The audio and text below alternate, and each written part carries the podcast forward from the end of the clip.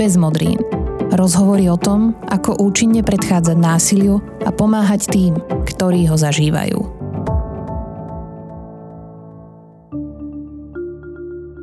Blíži sa zima. Chlad. Teplo domova naberá aj iný, než metaforický rozmer. A máme tu pandémiu.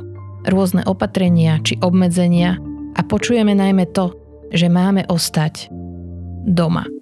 Kde však máte ostať, ak ten domov nemáte? Dnešnú epizódu podcastu Bez modrín sme sa rozhodli venovať ľuďom, ktorí strechu nad hlavou z rôznych dôvodov nemajú. Na čo zabúdame pri ľuďoch bez domova? V prvom rade si treba uvedomiť, že sú to ľudia, tak ako my. Nesieme si v sebe rôzne nánosy, predsudky. Každý máme vlastné skúsenosti. S akými pocitmi však žijú ľudia bez domova pri snahe zmeniť svoju životnú cestu? často to sami nezvládnu, alebo ak sa o to aj pokúšali a nepodarilo sa to, tak už tomu neveria, že sa to dá. Máte predstavu, pred čím všetkým ešte stále zatvárame oči? Stáva sa veľmi bežne, že ľudia bez domova sú napadnutí, sú zbytí, okradnutí. Ešte stále sa deje to, že sa kradnú občianske preukazy alebo doklady. Pozvanie do dnešnej epizódy prijala Alexandra Kárová, riaditeľka občianskeho združenia Vagus, ktoré sa už 10 rokov venuje práci s ľuďmi bez domova. Ja som Martina Slováková. Vítajte. Počúvate Bez modrín, podkaz neziskovej organizácie Centrum Slniečko. Bez modrín SK. Alexandra, ahoj, vítaj v podcaste Bez modrín. Zdravím. Na úvod sa spýtam, existujú nejaké spolahlivé štatistiky o tom, koľko ľudí na Slovensku je bezdomova a akú tendenciu majú tie štatistiky? Klesá to, rastie to? E, posledné štatistiky, ktoré máme dostupné, sú z roku 2011, ktoré teda boli pri ščítaní obyvateľstva. Teraz dúfam, že čo najskôr budú teda nové zo ščítania, ktoré prebehlo tento rok. A tie z roku 2011 hovoria o 23 tisíc ľuďoch bez domova na celom Slovensku a ďalších 4 až 8 percentách, ktorým hrozí vylúčenie z bývania. Akí ľudia sa podľa vašich skúseností vo Vaguse najčastejšie ocitajú bez domova? Na to asi neexistuje nejaká jednotná odpoveď. Ehm, nazvem to teda, že cieľová skupina ľudí bez domova je naozaj tak široká, že sa v nej nachádzajú asi všetky ostatné možné cieľové skupiny sociálnej práce. Či sú to mladí ľudia, seniori, ľudia s rôznymi zdravotnými alebo psychickými problémami, eh, odchovanci z detských domovov, týrané ženy, asi naozaj úplne, úplne všetci a to, čo ich všetkých spája, je to, že sú bezdomova.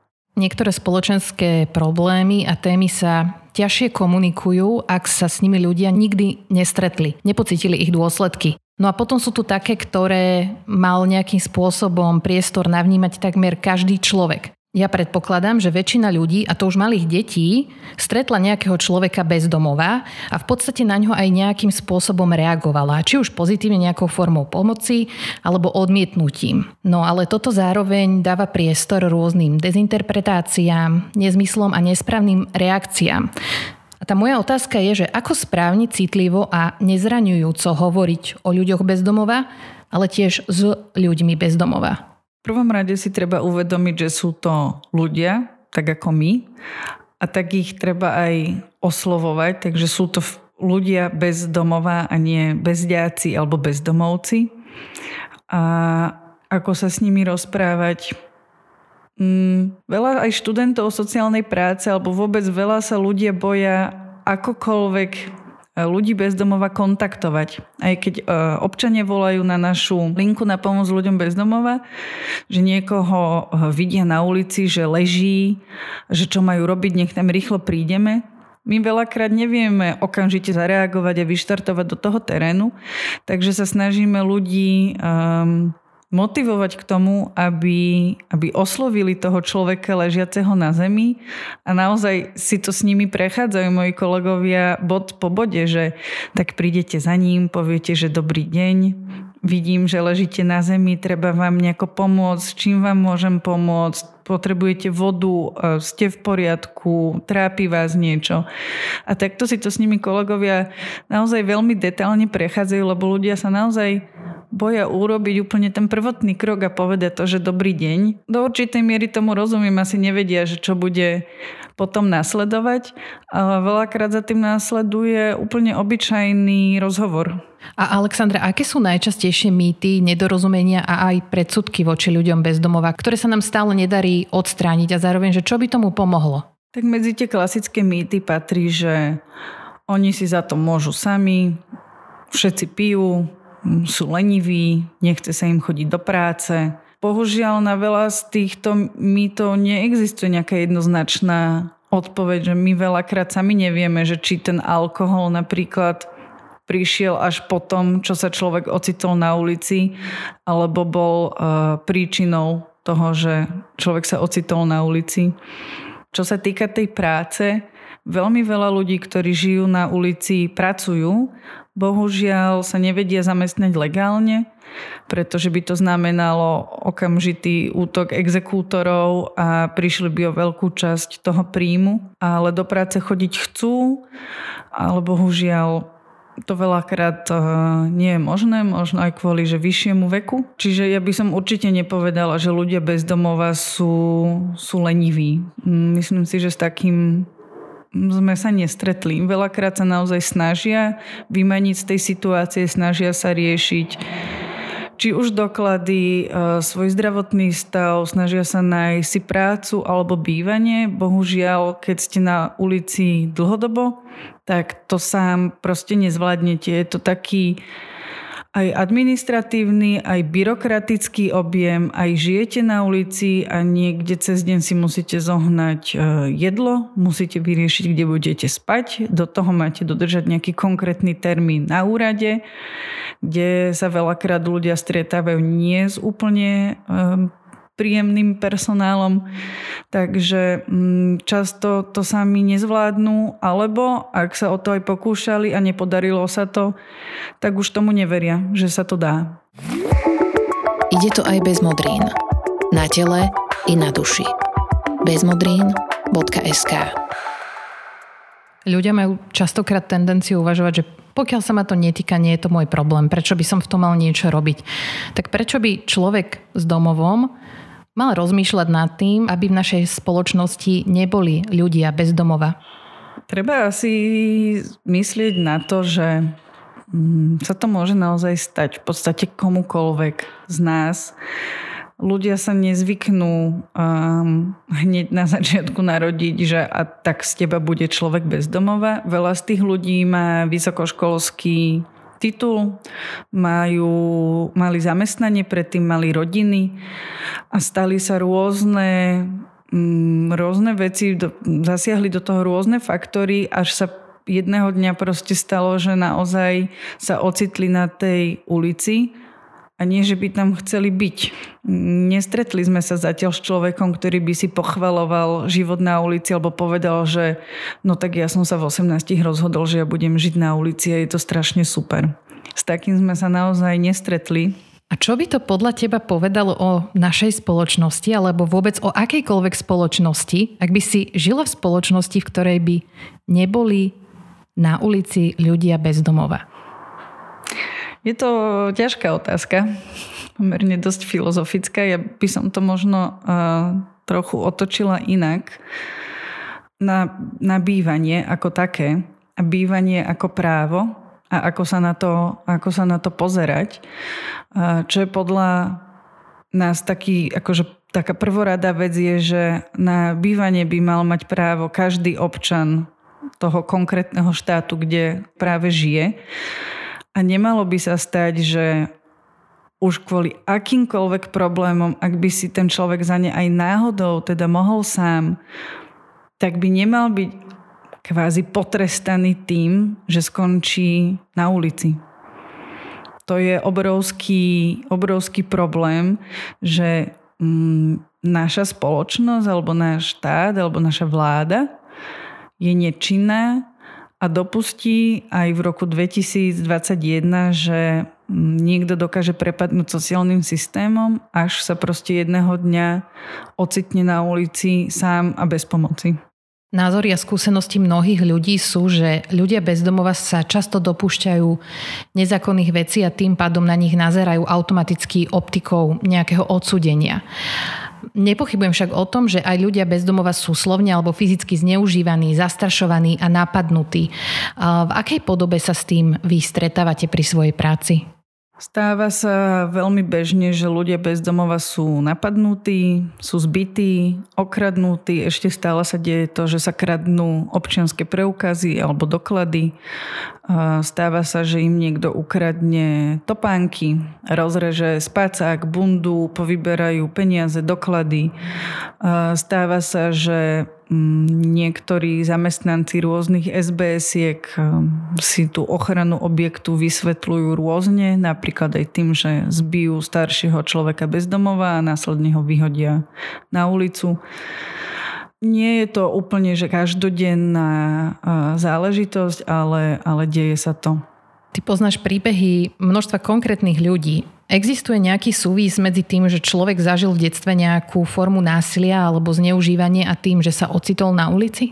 Veľa ľudí, s ktorými pracujeme, sú či už odchovanci, teda detských domovov, alebo prichádzajú zo znevýhodneného prostredia, z rozpadnutých rodín, z nefunkčných rodín, z rodín, kde bolo násilie na každodennom poriadku a nemajú sa vlastne o koho oprieť. Buď už rodičov nemajú, alebo so súrodencami nekomunikujú dlhé roky um, a tým pádom, ak prišli do nejakej um, krízovej situácie, nemali možno to nazvem teraz, že luxus, ako mám ja, alebo moje okolie, že vedeli zdvihnúť ten telefón a zavolať tej rodine a povedať, že som v zlej situácii a mať tu možnosť, že niekto um, to riešil s nimi alebo že sa mohli napríklad vrátiť domov a prečkať tú krízu, um, neviem, vo svojej starej detskej izbe. Ulica môže byť nebezpečné miesto a určite obzvlášť v noci. Človek musí byť opatrný a niekedy zrejme aj drsný. Zvládajú takéto situácie muži a ženy odlišne? Mm, veľa žien, ktoré sa ocitnú na ulici, po určitej dobe zistia, že je to extrémne rizikové a ohrozujúce prostredie a preto sa veľakrát účelovo spoja s nejakým mužom.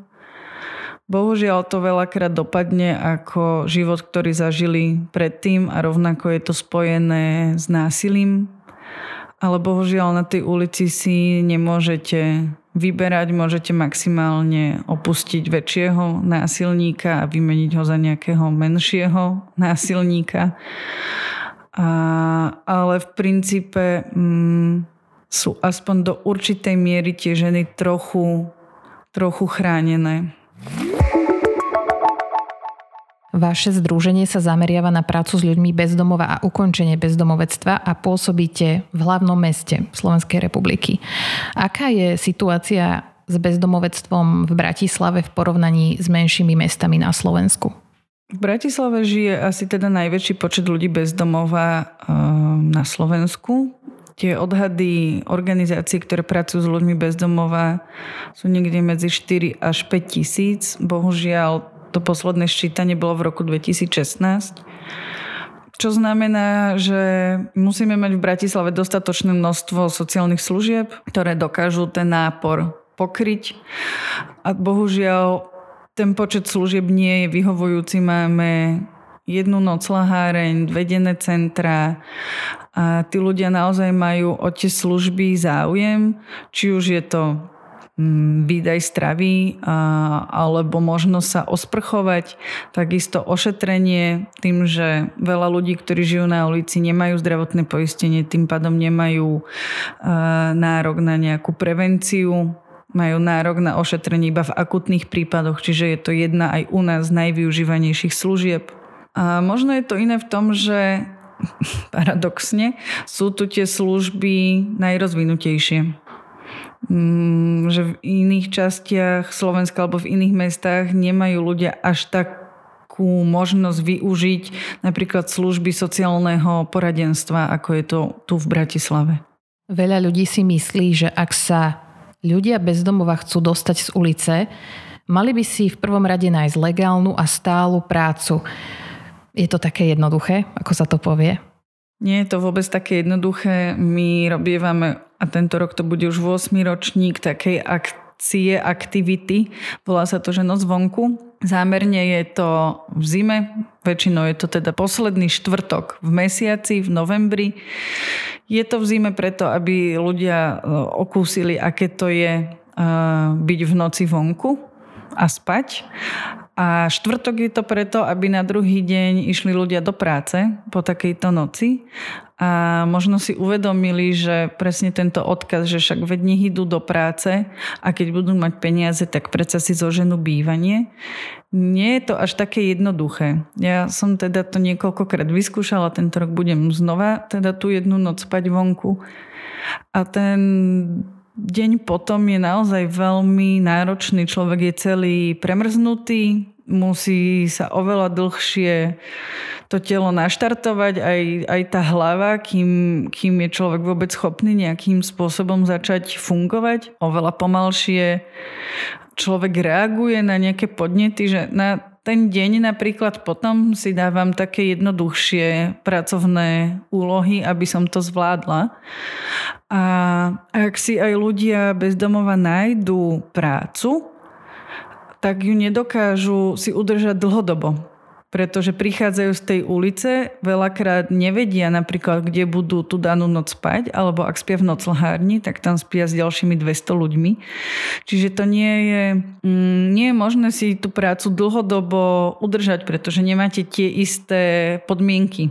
Neprichádzate z teplého bytu, kde sa môžete osprchovať, e, dať si teplú večeru, kde ste v bezpečí a máte nejaký svoj kľud a zázemie.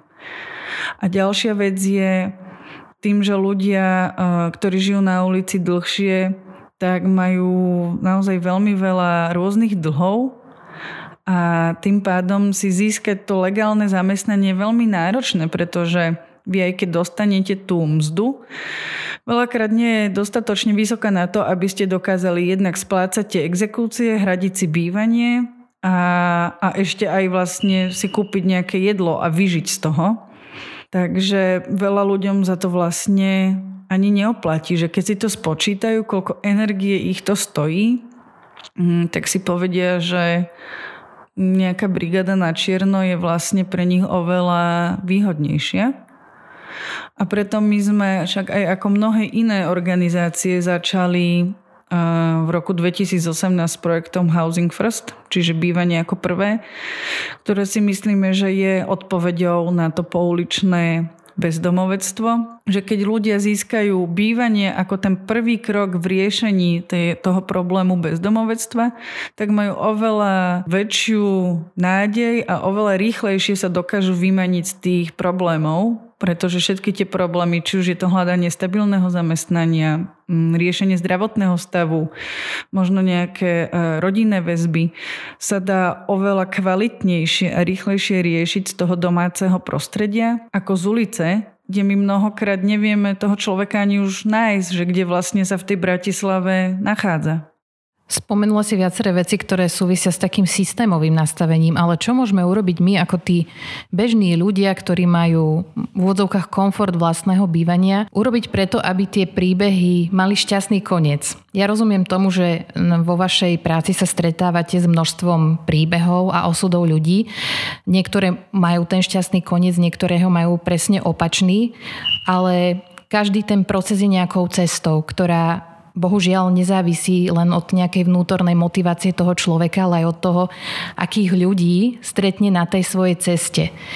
Čiže možno keby z toho aj vyšla taká nejaká inšpirácia a myšlienka, nad ktorou sa my a aj naši poslucháči možno bežne nezamýšľame, že čo môžeme aj v tom svojom bežnom správaní urobiť inak, aby takíto ľudia, ak sa okolo nás nachádzajú, tak sme dopomohli tomu, aby ten ich príbeh mal lepší koniec.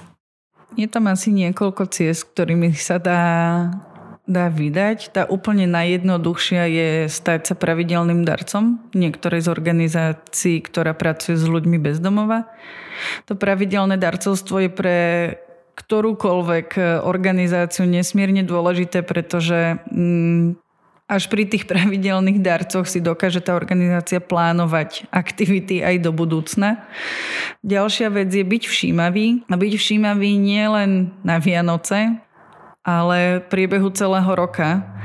Uh, pre nás je napríklad, všetci si myslia, že pre ľudí bezdomové je najhoršie, najhoršia iba tá zima, ale pre nich je vlastne uh, zlé aj leto, pretože nemajú napríklad prístup veľakrát k pitnej vode, majú popáleniny, sú dehydrovaní. Čiže všímať si ľudí počas celého roka, ak vidíte niekoho na, ležať na zemi, tak naozaj sa nebojte ho osloviť. Naozaj stačí povedať iba to dobrý deň, ako vám môžem pomôcť, ste v poriadku. A už podľa tej reakcie uvidíte, um, či človek proste len má nejakú závislosť a, a stačí mu len dať vodu, a, alebo je to mm, stav, pri ktorom je potrebné napríklad volať sanitku. Ale určite sa toho, toho netreba báť. Máme bohužiaľ aj negatívne skúsenosti s tým, že ľudia sa báli toho človeka osloviť, akým sme my stihli prísť, tak už bolo proste príliš neskoro a už sa nedalo nič robiť. Takže určite sa nebáť uh, takýchto pomerne jednoduchých vecí. A potom taká možno zložitejšia a náročnejšia vec je poukazovať na tú tému, nezatvárať pred ňou oči a možno keď nás bude viac a dokážeme sa nejakým spôsobom spojiť, tak si aj ten štát, aj vláda uvedomí, že je to naozaj dôležitá téma, ktorej treba začať venovať naozaj veľa, veľa pozorností, ale ten výsledok e, bude určite, e, určite dobrý, len sa musíme už na tú cestu vydať. Počúvate bez modrín. Alexandra, v záverečnej časti tohto podcastu by som sa ťa rada spýtala niečo možno zvnútra Vagusu. Vy pracujete s témou, v ktorej máte možno také vyššie riziko nejakého vyhorenia z tej práce a takisto predpokladám, že tam je možno nejaké vyššie riziko takej frustrácie, že či vlastne pomáham dostatočne alebo dostatočným spôsobom prispievam k tej zmene. Opravom, ak sa mýlim, ale pokiaľ to tak je, zaujíma ma, že čo vy robíte pre také to duševné zdravie, aby ste sa v podstate udržali stále v nejakej kondícii, v ktorej ste schopní pomáhať. Áno, veľa mojich kolegov sa s týmto problémom borí, že sa snažia všemožne hľadať tie cestičky, aby, aby sa nám mm, darilo aj tým ľuďom správne poradiť alebo ich správne navigovať, čo treba robiť, aby vyriešili tú svoju konkrétnu situáciu. Je to veľmi ťažké, je to frustrujúce, niekedy to trvá naozaj dní, mesiace a roky, kým sa nám niečo podarí vybaviť, zistiť alebo získať potrebné podpisy a pečiatky. Musím povedať, že ja ne, neviem úplne, kde moji kolegovia berú naozaj tú, tú energiu a to odhodlanie. Myslím si, že ich paradoxne motivuje ten hnev na ten systém a na to, že tie veci sa proste nedaria, ale my vidíme, že by sa mali dariť a vidíme zmysel v tom, čo robíme a, a vidíme zmysel v tom, aby ľudia neboli na tej ulici a aby sa nám čo najrychlejšie podarilo e, či už získať pre nich ten byt alebo miesto v nejakom zariadení, aby, aby nemuseli prespávať vonku v zime. A potom také tie klasické metódy, ako sú supervízie a, a všetky možné podporné metódy, snažíme sa sprostredkovať našim kolegom veľa rôzneho vzdelávania a potom samozrejme aj voľnočasové rôzne aktivity spoločné, či sú to team buildingy, alebo keď sa kolegovia spolu aj medzi tými troma našimi programami vyberú von a zdieľajú tie skúsenosti medzi sebou. Takže snažíme sa ich aj medzi sebou, medzi tými programami rôzne prepájať, aby si medzi sebou dokázali vymeniť tie skúsenosti a možno keď nejaký kolega príde na niečo, tak aby to odovzdal aj ďalším. A aké máte vo Vaguse plány na najbližší rok? A môžu vám možno ľudia alebo aj naši posluchači nejako pomôcť? Plány na najbližší rok sú e, prežiť zimu. A nejak sa s tým popasovať. Zima je pre nás vždy veľmi náročné obdobie, či je to v projekte Street Work, čiže tá terénna sociálna práca, kedy sú kolegovia neustále v strehu, či sa bude počasie zhoršovať a, a ako treba ten terén prispôsobiť, alebo sú to kolegovia v dennom centre, kde na zimu sa samozrejme zvyšuje nápor ľudí bez domova, ktorí chcú využívať alebo potrebujú využívať tie služby. My mávame vždy raz za rok také strategické plánovanie. My ho teda mávame väčšinou v júni, čiže my máme tak trochu iný ten rok, taký posunutý, kde si všetky tie programy vlastne povedia, ako to vidia, čo za nich funguje, čo nefunguje, v čom by sa chceli zlepšiť, kde treba pridať aj v kontexte celého mesta a ostatných služieb, ktoré sú v Bratislave. Robíme aj komunity v rámci rámci denného centra, kde sa teda naši klienti môžu vyjadriť, že čo sa im páči, čo sa im nepáči, čo by chceli zlepšiť. Čiže to sa vždy snažíme tomu prispôsobovať. A možno také nejaké väčšie plány. Nám sa podarilo získať nenavratný finančný príspevok od ministerstva práce a sociálnych vecí. Ide o dvojročný projekt, kde by sme chceli teda získať 15 bytov pre ľudí bez domova, takže tam sa teraz tak najviac zameriavame a snažíme sa teda získavať byty na komerčnom trhu. Tak držím palce. Toto bola Alexandra Kárová z občianskeho združenia Vagus. Ďakujem za rozhovor. Ďakujem veľmi pekne.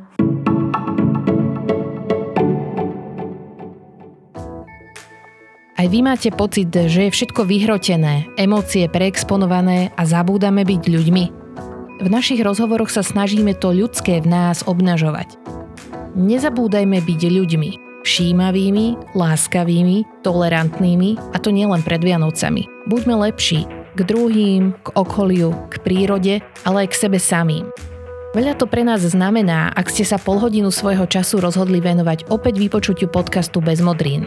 Dvakrát do mesiaca ho pre vás pripravuje nezisková organizácia Centrum Slniečko. Počujeme sa aj vďaka podpore Active Citizens Fund Slovakia, ktorý je súčasťou finančnej pomoci Islandu, Liechtensteinska a Norska 15 členským štátom Európskej únie.